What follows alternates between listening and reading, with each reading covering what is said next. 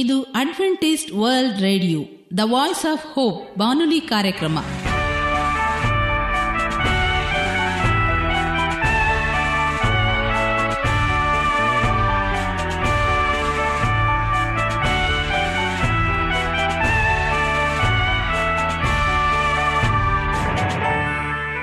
ನಮಸ್ಕಾರ ಪ್ರೀತಿಯ ಕೇಳುಗರೆ, ನಮ್ಮ ನಿಲಯದ ಕನ್ನಡ ಕಾರ್ಯಕ್ರಮಕ್ಕೆ ತಮ್ಮೆಲ್ಲರಿಗೂ ಆತ್ಮೀಯ ಸುಸ್ವಾಗತ. ಮುಂದಿನ ಮೂವತ್ತು ನಿಮಿಷಗಳಲ್ಲಿ ಸುಮಧುರವಾದ ಹಾಡುಗಳು, ಆರೋಗ್ಯದ ಸಂದೇಶ, ಮಕ್ಕಳಿಗೆ ನೀತಿ ಕಥೆಗಳು ಹಾಗೂ ದೇವರ ವಾಕ್ಯವನ್ನು ಕೇಳೋಣ. ಈ ಕಾರ್ಯಕ್ರಮ ನಿಮಗೆ ಸಂತೋಷವನ್ನು ಕೊಡಲೆಂದು ಕೋರುತ್ತೇವೆ. ಈ ಕಾರ್ಯಕ್ರಮದ ಪ್ರಾರಂಭದಲ್ಲಿ ಸುಮಧುರವಾದ ಗೀತೆಯೊಂದನ್ನು ಕೇಳೋಣ.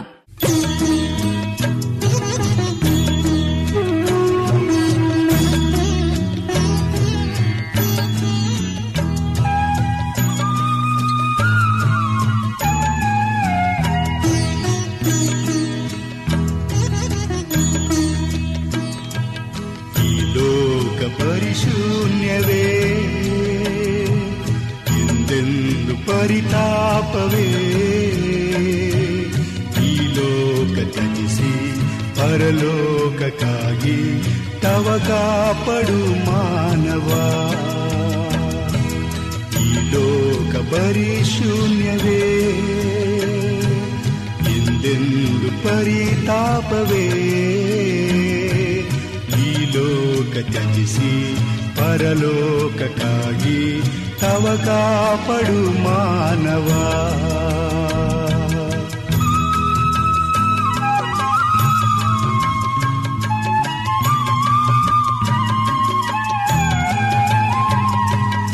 ಈ ಲೋಕಯಾತ್ರೆಯು ಬಲು ಅಲ್ಪವೆಂದು ತಿಳಿದಿಲ್ಲವೇನೋ ಓ ಮಾನವ. ಲೋಕ ಚಿಂತೆಯು ಕ್ಷಣ ಮಾತ್ರವೆಂಬ ಅರಿವಿಲ್ಲವೇನೋ ಓ ಮಾನವ. ಕ್ರಿಸ್ತನೇ ನಿನ್ನಯ ಜೀವಿತವೆಂದು, ಆತನೇ ನಿನಗೆ ಸರ್ವಸ್ವವೆಂದು ಯೋಚಿಸಬಾರದೇಕೆ, ಯೋಚಿಸಬಾರದೇಕೆ. ಲೋಕ ಪರಿಶೂನ್ಯವೇ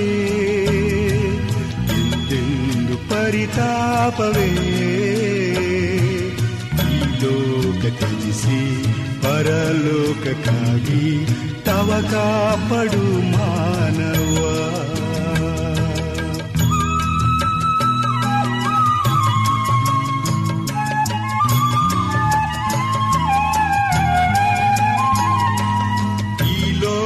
ಯಾತ್ರೆಯು ಬಲು ವ್ಯರ್ಥವೆಂದು ತಿಳಿದಿಲ್ಲವೇನೋ ಓ ಮಾನವ. ಈ ಲೋಕವೆಲ್ಲವೂ ಪರಿಮಾಯೆಂದು ಅರಿವಿಲ್ಲವೇನೋ ಓ ಮಾನವ. ಅಂತ್ಯದವರೆಗೂ ಸಂರಕ್ಷಿಸುವ ದೇವರಿಗೆಂದೆಂದು ಒಪ್ಪಿಸಿಕೊಡುತ್ತಾ ಜೀವಿಸಬಾರದೇಕೆ, ಜೀವಿಸಬಾರದೇಕೆ. ಈ ಲೋಕ ಪರಿಶೂನ್ಯವೇ ಎಂದೆಂದು ಪರಿತಾಪವೇ, ಈ ಲೋಕ ತ್ಯಜಿಸಿ ಪರಲೋಕಕ್ಕಾಗಿ ತವ ಕಾಪಡು ಮಾನವ. ಲೋಕ ಪರಿಶೂನ್ಯವೇ ಎಂದೆಂದು ಪರಿತಾಪವೇ, ಈ ಲೋಕ ತ್ಯಜಿಸಿ ಪರಲೋಕಕ್ಕಾಗಿ ತವ ಕಾಪಡು ಮಾನವ.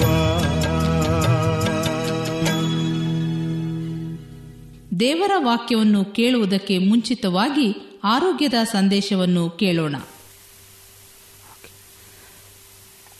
Talk number two hundred and thirty one, benefits of castor. ಹರಳು ಬೀಜಗಳ ಹಾಗೂ ಸಸ್ಯದ ಉಪಯೋಗಗಳು. ಹರಳು ಗಿಡವು ಒಡ್ಡೊಟ್ಟಾಗಿ ಬೆಳೆಯುವ ಅನೇಕ ಕವಲುಗಳುಳ್ಳ ಪೊದೆಯಾಗಿದ್ದು ಸುಮಾರು ನಾಲ್ಕು ಮೀಟರ್ ಎತ್ತರಕ್ಕೆ ಬೆಳೆಯುತ್ತದೆ.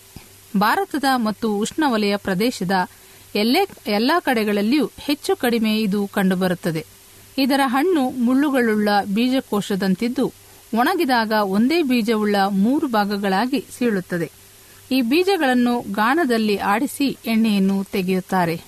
ಈ ಹರಳು ಬೀಜದ ಉಪಯೋಗ ಔಷಧೀಯ ಉಪಯೋಗಗಳು ಹೇವೆಂದರೆ ಹುಣ್ಣು ಮತ್ತು ವ್ರಣಗಳ ಚಿಕಿತ್ಸೆಗಾಗಿ, ಚರ್ಮ ರೋಗಗಳು ಮತ್ತು ಕುರುಗಳ ಚಿಕಿತ್ಸೆಗಾಗಿ, ಸಂಧಿವಾತ ಮತ್ತು ತಲೆನೋವಿಗಾಗಿ, ವಿರೇಚಕ ಮತ್ತು ಹೊಟ್ಟೆಯಿಂದ ಹುಳು ಹೊರದೂಡಲು, ಕಿವಿಯಲ್ಲಿ ಗುಗ್ಗೆಯು ಒಣಗಿರುವುದನ್ನು ತಡೆಗಟ್ಟುತ್ತದೆ, ನರಹುಲಿ ನಿವಾರಣೆಯಾಗುತ್ತದೆ. ಈ ಒಂದು ಹರಳು ಬೀಜವನ್ನು ಅಥವಾ ಗಿಡವನ್ನು ಯಾವ ರೀತಿಯಾಗಿ ಉಪಯೋಗಿಸಬಹುದೆಂದು ನೋಡೋಣ. ಹರಳು ಗಿಡದ ತೊಗಟೆಯನ್ನು ವ್ರಣ ಅಥವಾ ಹುಣ್ಣುಗಳಿಗೆ ಡ್ರೆಸ್ಸಿಂಗ್ ಪಟ್ಟಿ ಕಟ್ಟಲು ಉಪಯೋಗಿಸುತ್ತಾರೆ. ಚರ್ಮ ವ್ಯಾಧಿಗಳು, ವ್ರಣ, ಗಾಯ ಮತ್ತು ಕುರುಹುಗಳಿಗೆ ಇದರ ಎಲೆಯನ್ನು ಚೆನ್ನಾಗಿ ಅರೆದು ಕಟ್ಟು ಹಾಕಬೇಕು. ಹರಳು ಗಿಡದ ಎಲೆಗಳನ್ನು ಚೆನ್ನಾಗಿ ಅರೆದು ಸಂಧಿವಾತ ಮತ್ತು ತಲೆನೋವಿಗೆ ಹಚ್ಚಬಹುದು. ಹರಳೆಣ್ಣೆಯನ್ನು ವಿರೇಚಕವಾಗಿ ಮತ್ತು ಹೊಟ್ಟೆಯಲ್ಲಿರುವ ಹುಳುಗಳನ್ನು ಹೊರದೂಡಲು ತೆಗೆದುಕೊಳ್ಳಬಹುದು. ಕಣ್ಣುಗಳ ಉರಿಯೂತಕ್ಕೆ ಎಣ್ಣೆಯು ಅತ್ಯುತ್ತಮ ಔಷಧವಾಗಿದೆ. ಹರಳೆಣ್ಣೆಯ ಎರಡು ಮೂರು ಹನಿಗಳನ್ನು ಕಿವಿಗೆ ಹಾಕುವುದರಿಂದ ಗುಗ್ಗೆ ಗಟ್ಟಿಯಾಗುವುದು ಅಥವಾ ಒಣಗುವುದನ್ನು ತಡೆಗಟ್ಟಬಹುದು. ನರೋಲಿಯ ಮೇಲೆ ಹರಳೆಣ್ಣೆಯನ್ನು ದಿನಕ್ಕೆ ಕೆಲವಾರು ಸಾರಿ ಹಾಕಿ ನಿದ್ದೆ ಮಾಡುತ್ತಿದ್ದರೆ ಕೆಲವು ಸಮಯದ ನಂತರ ಅದು ಕಡಿಮೆಯಾಗುತ್ತದೆ ಮತ್ತು ಕಾಣವಾಗುತ್ತದೆ. ಉಪಯೋಗಕ್ಕೆ ಬರುವ ಸಸ್ಯದ ಭಾಗಗಳೆಂದರೆ ಎಲೆ ಮತ್ತು ಬೀಜಗಳನ್ನು ಶರೀರದ ಹೊರಗೆ ಮೂತ್ರ ಮಾತ್ರ ಉಪಯೋಗಿಸಬೇಕು. ಎಣ್ಣೆಯನ್ನು ಹೊರಗೆ ಹಚ್ಚಬಹುದು ಮತ್ತು ಬಾಯಿ ಮೂಲಕವನ್ನು ತೆಗೆದುಕೊಳ್ಳಬಹುದು. ತೆಗೆದುಕೊಳ್ಳಬೇಕಾದ ಪ್ರಮಾಣ: ದೊಡ್ಡವರು ದಿನಕ್ಕೆ ಎರಡು ಟೇಬಲ್ ಚಮಚದಂತೆಯೂ ಮಕ್ಕಳು ಒಂದು ಟೇಬಲ್ ಚಮಚದಂತೆಯೂ ಎಣ್ಣೆಯನ್ನು ತೆಗೆದುಕೊಳ್ಳಬಹುದು. ನೆನಪಿನಲ್ಲಿಡಬೇಕಾದ ಎಚ್ಚರಿಕೆಯೆಂದರೆ ಹರಳೆಣ್ಣೆಯನ್ನು ಬಿಟ್ಟು ಈ ಗಿಡದ ಬೇರೆ ಯಾವುದೇ ಭಾಗವನ್ನು ಬಾಯಿಯ ಮೂಲಕ ತೆಗೆದುಕೊಳ್ಳಬಾರದು. ಇದರ ಬೀಜಗಳು ವಿಷಯುಕ್ತವಾಗಿವೆ ಎಂದು ಹೇಳಲಾಗುವುದರಿಂದ ಅವುಗಳನ್ನು ತೆಗೆದುಕೊಳ್ಳಬಾರದು, ಆದರೆ ಎಣ್ಣೆಯು ವಿಷಯುಕ್ತವಲ್ಲ. ಒಂದನೇ, ಈಗ ಮತ್ತೊಂದು ವಿಶೇಷ ಗೀತೆಯೊಂದನ್ನು ಕೇಳೋಣ. ಈ ಹಾಡನ್ನು ಕೇಳಿದ ಮೇಲೆ ನಿಮ್ಮ ಮನಸ್ಸು ದೇವರ ವಾಕ್ಯವನ್ನು ಕೇಳಲು ಸಿದ್ಧವಾಗಿದೆ ಎಂದು ತಿಳಿದಿದ್ದೇವೆ.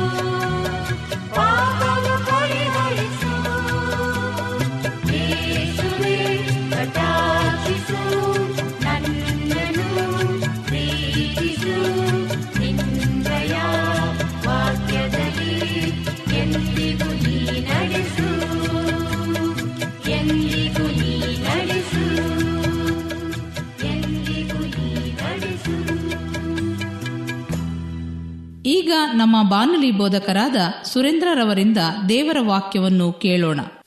ಆತ್ಮೀಯ ಕೇಳುಗರೆ, ಇದು ಅಡ್ವೆಂಟಿಸ್ಟ್ ವರ್ಲ್ಡ್ ರೇಡಿಯೋ ಅರ್ಪಿಸುವ ಅನುದಿನದ ಮನ್ನಾ ಕನ್ನಡ ಕಾರ್ಯಕ್ರಮಕ್ಕೆ ತಮ್ಮೆಲ್ಲರಿಗೂ ನಿಮ್ಮ ಪ್ರೀತಿಯ ಬಾನುಲಿ ಬೋಧಕನಾದ ಸುರೇಂದ್ರನು ಮಾಡುವ ನಮಸ್ಕಾರಗಳು. ಈ ಕಾರ್ಯಕ್ರಮವು ನಿಮಗೆ ಸಮಾಧಾನ ತಂದಿದೆಯೆಂದು ನಾವು ನಂಬುತ್ತೇವೆ. ಈ ರೇಡಿಯೋ ಕಾರ್ಯಕ್ರಮದ ಮೂಲಕ ನಿಮ್ಮ ಕುಟುಂಬದಲ್ಲಿ ಸಮಾಧಾನ, ಶಾಂತಿ, ಅಭಿವೃದ್ಧಿ ನೀಡಲೆಂದು ನಿಮಗಾಗಿ ನಿತ್ಯವೂ ಪ್ರಾರ್ಥನೆ ಮಾಡುತ್ತೇವೆ. ನಿಮ್ಮ ಅನಿಸಿಕೆ ಹಾಗೂ ಪ್ರಾರ್ಥನಾ ವಿಜ್ಞಾಪನೆಗಳು ಇರುವುದಾದರೆ ನೀವು ನಮಗೆ ಪತ್ರದ ಮೂಲಕವಾಗಿಯೂ ಅಥವಾ ದೂರವಾಣಿ ಮೂಲಕವಾಗಿಯೂ ಸಂತಿಸಬಹುದು.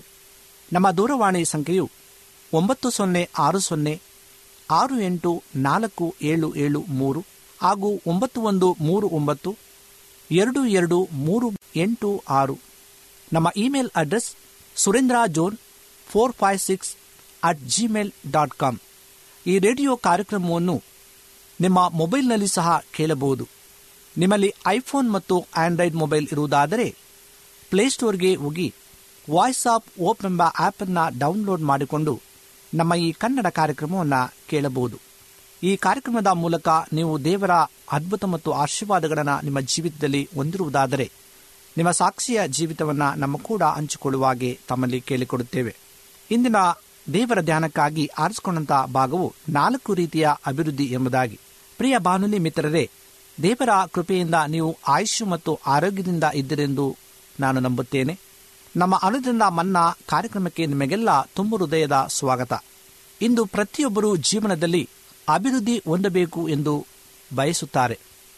ಸತ್ಯವೇದದಲ್ಲಿ ಲೂಕನ ಬರೆದ ಸುವಾರ್ತೆ ಎರಡನೇ ಅಧ್ಯಾಯ ಐವತ್ತ ಎರಡನೇ ವಚನದಲ್ಲಿ ಯೇಸು ಜ್ಞಾನದಲ್ಲಿಯೂ ದೇಹದಲ್ಲಿಯೂ ವೃದ್ಧಿಯಾಗುತ್ತಾ ಬಂದನು, ಇದಲ್ಲದೆ ದೇವರ ಮತ್ತು ಮನುಷ್ಯರ ದಯೆಯು ಆತನ ಮೇಲೆ ಹೆಚ್ಚಾಗುತ್ತಾ ಬಂತು ಎಂಬುದಾಗಿ ಸತ್ಯವೇದದಲ್ಲಿ ಉಲ್ಲೇಖವಾಗಿದೆ.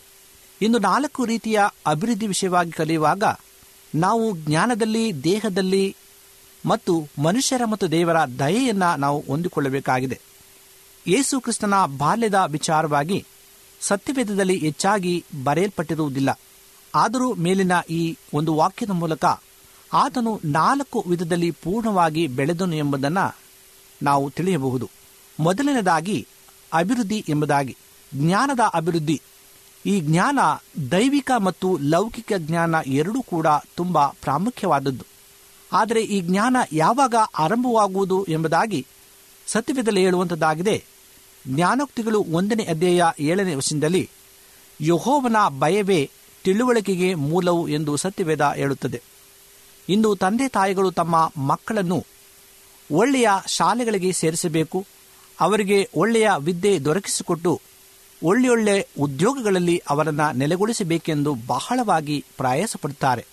ಆದರೆ ದೈವಿಕ ಭಯಭಕ್ತಿಗಳ ಕಡೆಗೆ ಹೆಚ್ಚು ಗಮನ ಹರಿಸುವುದಿಲ್ಲ. ಒಬ್ಬನು ಎಷ್ಟೇ ವಿದ್ಯಾವಂತನಾಗಿದ್ದರೂ ತಾನು ಕಲಿತ ವಿದ್ಯೆಯನ್ನು ಸಮರ್ಪಕವಾಗಿ ಉಪಯೋಗಿಸುವ ಜ್ಞಾನ ಅವನಿಗಿರಬೇಕು. ಬಾಲ್ಯದಲ್ಲಿಯೇ ಮಕ್ಕಳಿಗೆ ಸತ್ಯವೇದ ಬೋಧನೆಗಳಲ್ಲಿ ಬೆಳೆಸುವುದು ಎಷ್ಟೋ ಅಗತ್ಯವಾದುದು ಎಂಬುದಾಗಿ. ಎರಡನೇದಾಗಿ ಯೇಸುಕ್ರಿಸ್ತನು ದೇಹಬಲದಲ್ಲಿ ವೃದ್ಧಿಯಾಗುವುದೆಂದು ಹೇಳಲ್ಪಟ್ಟಿದೆ. ಹೌದು, ನೀವು ದೈಹಿಕವಾಗಿ ಬೆಳೆಯಬೇಕಾಗಿದೆ. ಆತ್ಮಿಕವಾಗಿ ಮಾತ್ರವಲ್ಲದೆ ದೇಹದ ಬೆಳವಣಿಗೆಯೂ ಸಹ ಬೆಳೆಯಬೇಕು. ಸತ್ಯವೇದದಲ್ಲಿ ದಾವಿದನು ಹೀಗೆ ಬರೆಯುವಂತನಾಗಿದ್ದಾನೆ. ಕೀರ್ತನೆಗಳು ತೊಂಬತ್ತ ಎರಡನೇ ಅಧ್ಯಾಯ ಹನ್ನೆರಡನೇ ವಚನದಲ್ಲಿ ನೀತಿವಂತರು ಖರ್ಜೂರದ ಮರದಂತೆ ಬೆಳೆಯುವರು, ಲೆಬೋನಿನ ದೇವದಾರು ವೃಕ್ಷದ ಹಾಗೆ ವೃದ್ಧಿಯಾಗುವರು ಎಂಬುದಾಗಿ. ಯಾರು ಆತನನ್ನು ಸೇವಿಸುವಂತರಾಗಿದ್ದಾರೋ, ಯಾರು ಆತನನ್ನು ತನ್ನ ಸ್ವಂತ ರಕ್ಷಕನಾಗಿ ಅಂಗೀಕರಿಸಿಕೊಳ್ಳುವಂತರಾಗಿದ್ದಾರೋ ಅಂಥವರು ಹೀಗೆ ಕಾಲುವೆಗಳ ಬಳಿ ಬೆಳೆದ ಮರದ ಹಾಗೆ ಸದಾ ಹಸಿರಾಗಿರುವರು ಎಂಬುದಾಗಿ ಸಹ ದೇವರ ವಾಕ್ಯದಲ್ಲಿ ತಿಳಿಸಲ್ಪಟ್ಟ ಪ್ರಕಾರ ನೀತಿವಂತರು ಖರ್ಜೂರದ ಮರದಂತೆ ಬೆಳೆಯುವರು ಮತ್ತು ಲೆಬೋನಿನ ದೇವದಾರು ವೃಕ್ಷದ ಹಾಗೆ ವೃದ್ಧಿಯಾಗುವರು ಎಂಬುದಾಗಿ. ಮೂರನೇದಾಗಿ ದೇವರ ಕೃಪೆಯಲ್ಲಿ ಅಭಿವೃದ್ಧಿ ಎಂಬುದಾಗಿ. ಒಳ್ಳೆಯ ವಿದ್ಯೆ, ಹಣ ಎಲ್ಲ ಇದ್ದರೂ ದೇವರ ಕೃಪೆ ಇಲ್ಲದಿದ್ದಲ್ಲಿ ಏನೂ ಪ್ರಯೋಜನವಿಲ್ಲ. ಮಕ್ಕಳು ಆತ್ಮಿಕವಾಗಿ ರಕ್ಷಿಸಲ್ಪಡುವುದು ಬಹಳ ಪ್ರಾಮುಖ್ಯವಾದದ್ದು. ನಮ್ಮಲ್ಲಿ ಎಷ್ಟೇ ಹಣ, ಆಸ್ತಿ, ಅಂತಸ್ತು ಇದ್ದರೂ ನಮ್ಮಲ್ಲಿ ಆ ಒಂದು ವಿದ್ಯೆ ಇಲ್ಲ ಅಂದ ಪಕ್ಷದಲ್ಲಿ ನಾವು ಏನನ್ನ ಅಭಿವೃದ್ಧಿ ಮಾಡಲು ಸಾಧ್ಯವಿಲ್ಲ. ಆದ್ದರಿಂದ ದೇವರ ಕೃಪೆಯಲ್ಲಿ ನಾವು ಅಭಿವೃದ್ಧಿಯನ್ನು ಹೊಂದಬೇಕಾದರೆ ಆತನ ಜ್ಞಾನ ಬಹಳ ಪ್ರಾಮುಖ್ಯವಾದದ್ದು. ನಾಲ್ಕನೇದಾಗಿ ಜನರ ದಯೆ ಎಂಬುದಾಗಿ. ನಾವು ವಾಸಿಸುವಂಥದ್ದು ಕಾಡಿನಲ್ಲಾಗಲಿ ಅಥವಾ ಬೆಟ್ಟಗುಡ್ಡಗಳಲ್ಲಾಗಲಿ ಆಗುವುದಿಲ್ಲ. ನಾವು ಜನರ ಮಧ್ಯೆ ವಾಸಿಸಬೇಕಾಗಿದೆ. ಅವರ ದಯೆಯನ್ನು ನಾವು ಬೇಡಬೇಕು. ಕ್ರಿಸ್ತನು ಈ ಲೋಕದಲ್ಲಿ ಹುಟ್ಟಲು ಮರಿಯಳ ಗರ್ಭದ ಅವಶ್ಯಕತೆ, ಬೆಳೆಯಲು ಯೋಸೆಫನ ಮನೆ, ಸುವಾರ್ತೆ ಸಾರಲು ಶಿಷ್ಯರು, ಮರಣ ಹೊಂದಿದಾಗ ಅರಿಮತಾಯದ ಯೋಸೆಫ, ಹೀಗೆ ಜನರ ದಯೆ ಅಗತ್ಯವಾಗಿತ್ತು. ಪ್ರತಿಯೊಬ್ಬರು ಸಹ ನಾವು ಜೀವಿಸುವಾಗ ನಮ್ಮಲ್ಲಿ ಈ ಒಂದು ಸಹೋದರತ್ವ, ಜನರ ದಯೆ ಬೇಕಾಗಿದೆ. ದೇವರ ಕೃಪೆ, ಅಭಿವೃದ್ಧಿ ನಾವು ಹೊಂದಿಕೊಳ್ಳಬೇಕಾದರೆ ಜನರ ಸಹಾಯ ಸಹ ನಮಗೆ ಬೇಕಾಗಿದೆ. ಹಾಗೆಯೇ ನಾವು ಕೂಡ ಅಭಿವೃದ್ಧಿ ಹೊಂದಬೇಕಾದರೆ ಈ ಭೂಮಿಯಲ್ಲಿ ಜನರ ದಯೆ ಬೇಕು. ದೇವರು ನಿಮ್ಮನ್ನು ಈ ನಾಲ್ಕು ರೀತಿಯಲ್ಲಿ ಹೆಚ್ಚಾಗಿ ಆಶೀರ್ವದಿಸಿದಾಗ ನೀವು ಅನೇಕ ಮಕ್ಕಳಿಗೆ ಸಾಕ್ಷಿಯ ಜೀವಿತವನ್ನು ಜೀವಿಸಲು ಸಾಧ್ಯವಾಗುವಂಥದ್ದಾಗಿದೆ. ಪ್ರಿಯ ಮಿತ್ರರೇ, ಇಂದು ನಾಲ್ಕು ರೀತಿಯಾದಂಥ ಅಭಿವೃದ್ಧಿ ಬಗ್ಗೆ ನಾವು ತಿಳಿದುಕೊಳ್ಳುವಾಗ, ಮೊದಲನೇದಾಗಿ ಜ್ಞಾನದಲ್ಲಿಯೂ, ಎರಡನೇದಾಗಿ ದೇಹದಲ್ಲಿಯೂ, ಮೂರನೇದಾಗಿ ದೇವರ ಕೃಪೆಯಲ್ಲಿಯೂ, ನಾಲ್ಕನೇದಾಗಿ ದೇವರ ದಯೆಯಲ್ಲೂ ನಾವು ಬೆಳೆಯುವಾಗ, ನಿಜವಾಗೂ ಸಹ ಈ ಲೋಕದಲ್ಲಿ ನಾವು ಜೀವಿಸುವಾಗ ದೇವರ ಆಶೀರ್ವಾದವನ್ನು ಹೊಂದಿದವರಾಗಿ ಆತನ ಜಯದ ಮುಂದೆ ನಾವು ನಿಲ್ಲುವಂಥರಾಗಿದ್ದೇವೆ. ಇಂದು ದೇವರ ಜ್ಞಾನವನ್ನು ನಾವು ಬೇಡಿಕೊಳ್ಳುವಾಗ ಆತನು ಅಂಗಿಸದೆ ನಮಗೆ ಕೊಡುವಂತನಾಗಿದ್ದಾನೆ. ನಾವು ಅಭಿವೃದ್ಧಿ ಹೊಂದಬೇಕಾಗಿದ್ದರೆ ದೇವರ ಜ್ಞಾನ ಅತ್ಯವಶ್ಯಕವಾದದ್ದು. ಆದ್ದರಿಂದ ಯೆಹೋವನ ಭಯವೇ ಜ್ಞಾನಕ್ಕೆ ಮೂಲವು ಎಂಬುದಾಗಿ ಸತ್ಯವೇದ ನಮಗೆ ತಿಳಿಸಲ್ಪಡುವಂಥದ್ದಾಗಿದೆ. ನಾವು ಆತನ ಭಯಭಕ್ತಿಯಲ್ಲಿ, ಜ್ಞಾನದಲ್ಲಿ ಬೆಳೆದು ಆತನ ಬರುಣದಲ್ಲಿ ನಾವು ಶುದ್ಧರಾಗಿ ಸಿದ್ಧರಾಗಿ ಜೀವಿಸುವಾಗೆ ಮತ್ತು ನಮ್ಮ ಕೂಡ ಅನೇಕ ಮಕ್ಕಳನ್ನು ಆತನ ರಾಜ್ಯಕ್ಕೆ ನಾವು ಸೇರಿಸುವಾಗೆ ದೇವರು ನಮ್ಮೆಲ್ಲರನ್ನ ವಿಶೇಷವಾದಂಥ ಕೃಪೆಯಿಂದ ತುಂಬಿಸಲಿ, ಬಲಪಡಿಸಲಿ. ಮತ್ತು ನೀವು ಕೂಡ ಆತನ ಬರುಣದಲ್ಲಿ ಸಿದ್ಧರಾಗಿ ಅನೇಕ ಮಕ್ಕಳನ್ನು ನೀವು ಸುವಾರ್ತೆಯ ಮೂಲಕವಾಗಿ ಸಿದ್ಧಪಡಿಸುವಾಗೆ ದೇವರು ನಿಮ್ಮನ್ನು ಆಶೀರ್ವಾದ ಮಾಡಿ ಬಲಪಡಿಸಲಿ ಎಂಬುದಾಗಿ ಈ ನನ್ನ ಸಂದೇಶವಾಗಿದೆ. ದೇವರು ವಾಕ್ಯವನ್ನು ಆಶೀರ್ವಾದ ಮಾಡಲಿ. ನಮ್ಮ ಕಣ್ಣುಗಳನ್ನು ಮುಚ್ಚಿ ಪ್ರಾರ್ಥನೆಯನ್ನು ಮಾಡಿಕೊಳ್ಳೋಣ. ನಮ್ಮನ್ನು ಬಹಳವಾಗಿ ಪ್ರೀತಿಸುವಂಥ ಪರಲೋಕದ ತಂದೆಯಾದ ದೇವರೇ, ನಿನಗೆ ವಂದನೆಯನ್ನು ಸಲ್ಲಿಸ್ತೇವೆ ಸ್ವಾಮಿ. ಈ ಸಮಯದಲ್ಲಿ ಈ ವಾಕ್ಯದ ಭಾಗವನ್ನು ಧ್ಯಾನ ಮಾಡಲು ಕೊಟ್ಟಂಥ ಅಮೂಲ್ಯವಾದಂಥ ಸಮಯಕ್ಕಾಗಿ ನಿನಗೆ ಸ್ತೋತ್ರ. ನಾಲ್ಕು ರೀತಿಯಾದಂಥ ಅಭಿವೃದ್ಧಿ ವಿಷಯವಾಗಿ ಕಲಿತುಕೊಳ್ಳಲು ಕೊಟ್ಟಂಥ ಈ ಒಂದು ಅಮೂಲ್ಯವಾದ ಸಮಯಕ್ಕಾಗಿ ನಿನಗೆ ವಂದನೆಯನ್ನು ಸಲ್ಲಿಸ್ತೇವೆ.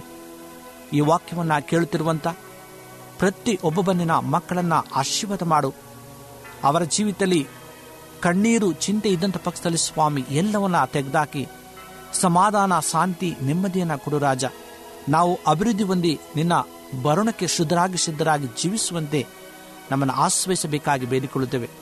ಮತ್ತೊಮ್ಮೆ ಈ ವಾಕ್ಯವನ್ನು ಕೇಳುತ್ತಿರುವಂಥ ಪ್ರತಿಯೊಬ್ಬನ ಮಕ್ಕಳನ್ನು ಹೆಸರೆಸರಾಗಿ ಆಶ್ರಯಿಸಿ ಬಲಪಡಿಸಬೇಕಾಗಿ ಯೇಸು ಕ್ರಿಸ್ತನ ಮುದ್ದಾದ ನಾಮದಲ್ಲಿ ಬೇಡಿಕೊಂಡಾಡ್ತೇವೆ ತಂದೆಯೇ, ಆಮೇನ್.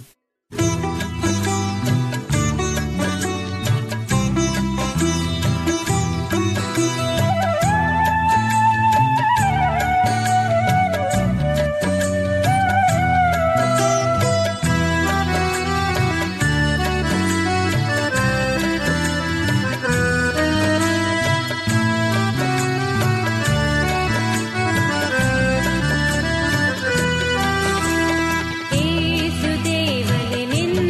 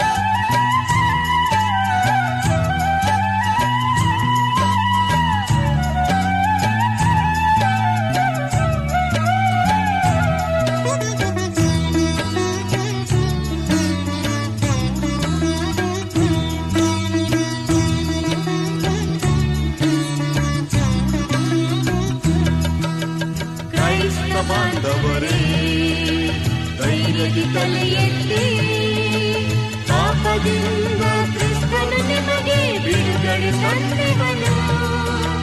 ಕ್ರೈಸ್ತ ಬಾಂಧವರೇ, ಧೈರ್ಯದಿ ತಲೆಯೆತ್ತಿ ಪಾಪದಿಂದ ಕ್ರಿಸ್ತನು ನಿಮಗೆ ಬಿಡುಗಡೆ ತಂದಿರುವನು. ಕ್ರೈಸ್ತ ಬಾಂಧವರೇ, ಕ್ರೈಸ್ತ ಬಾಂಧವರೇ.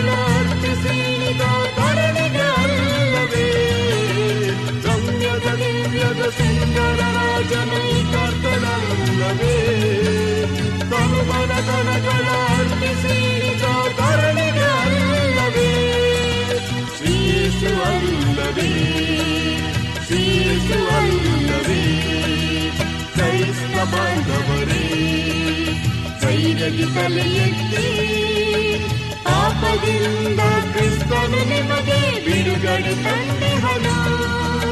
ಕ್ರೈಸ್ತ ಬಾಂಧವರೇ, ಕೈಯಲ್ಲಿ ತಲೆಯೆತ್ತಿ ಪಾಪದಿಂದ ಕ್ರಿಸ್ತನು ನಿಮಗೆ ಬಿಡುಗಡೆ ತಂದಿರುವನು.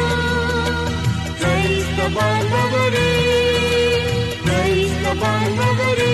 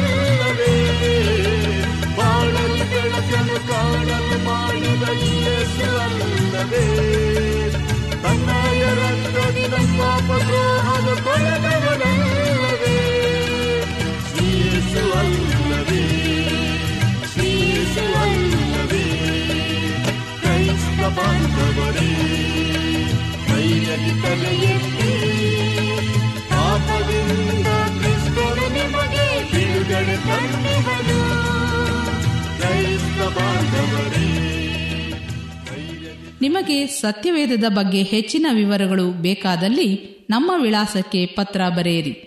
ನಮ್ಮ ವಿಳಾಸ ಅಡ್ವೆಂಟಿಸ್ಟ್ ವರ್ಲ್ಡ್ ರೇಡಿಯೋ, ಟಪಾಲು ಪೆಟ್ಟಿಗೆ ಒಂದು ನಾಲ್ಕು ನಾಲ್ಕು ಆರು, ಮಾರ್ಕೆಟ್ ಯಾರ್ಡ್, ಅಂಚೆ ಕಚೇರಿ, ಪುಣೆ ನಾಲ್ಕು ಒಂದು ಒಂದು ಸೊನ್ನೆ ಮೂರು ಏಳು, ಮಹಾರಾಷ್ಟ್ರ, ಇಂಡಿಯಾ.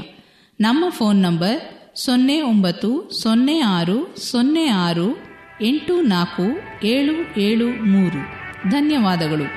ಮತ್ತೆ ಇದೇ ಸಮಯಕ್ಕೆ ನಿಮ್ಮನ್ನು ಭೇಟಿ ಮಾಡುತ್ತೇವೆ. ದೇವರು ನಿಮ್ಮನ್ನು ಆಶೀರ್ವದಿಸಲಿ. ನಮಸ್ಕಾರಗಳು.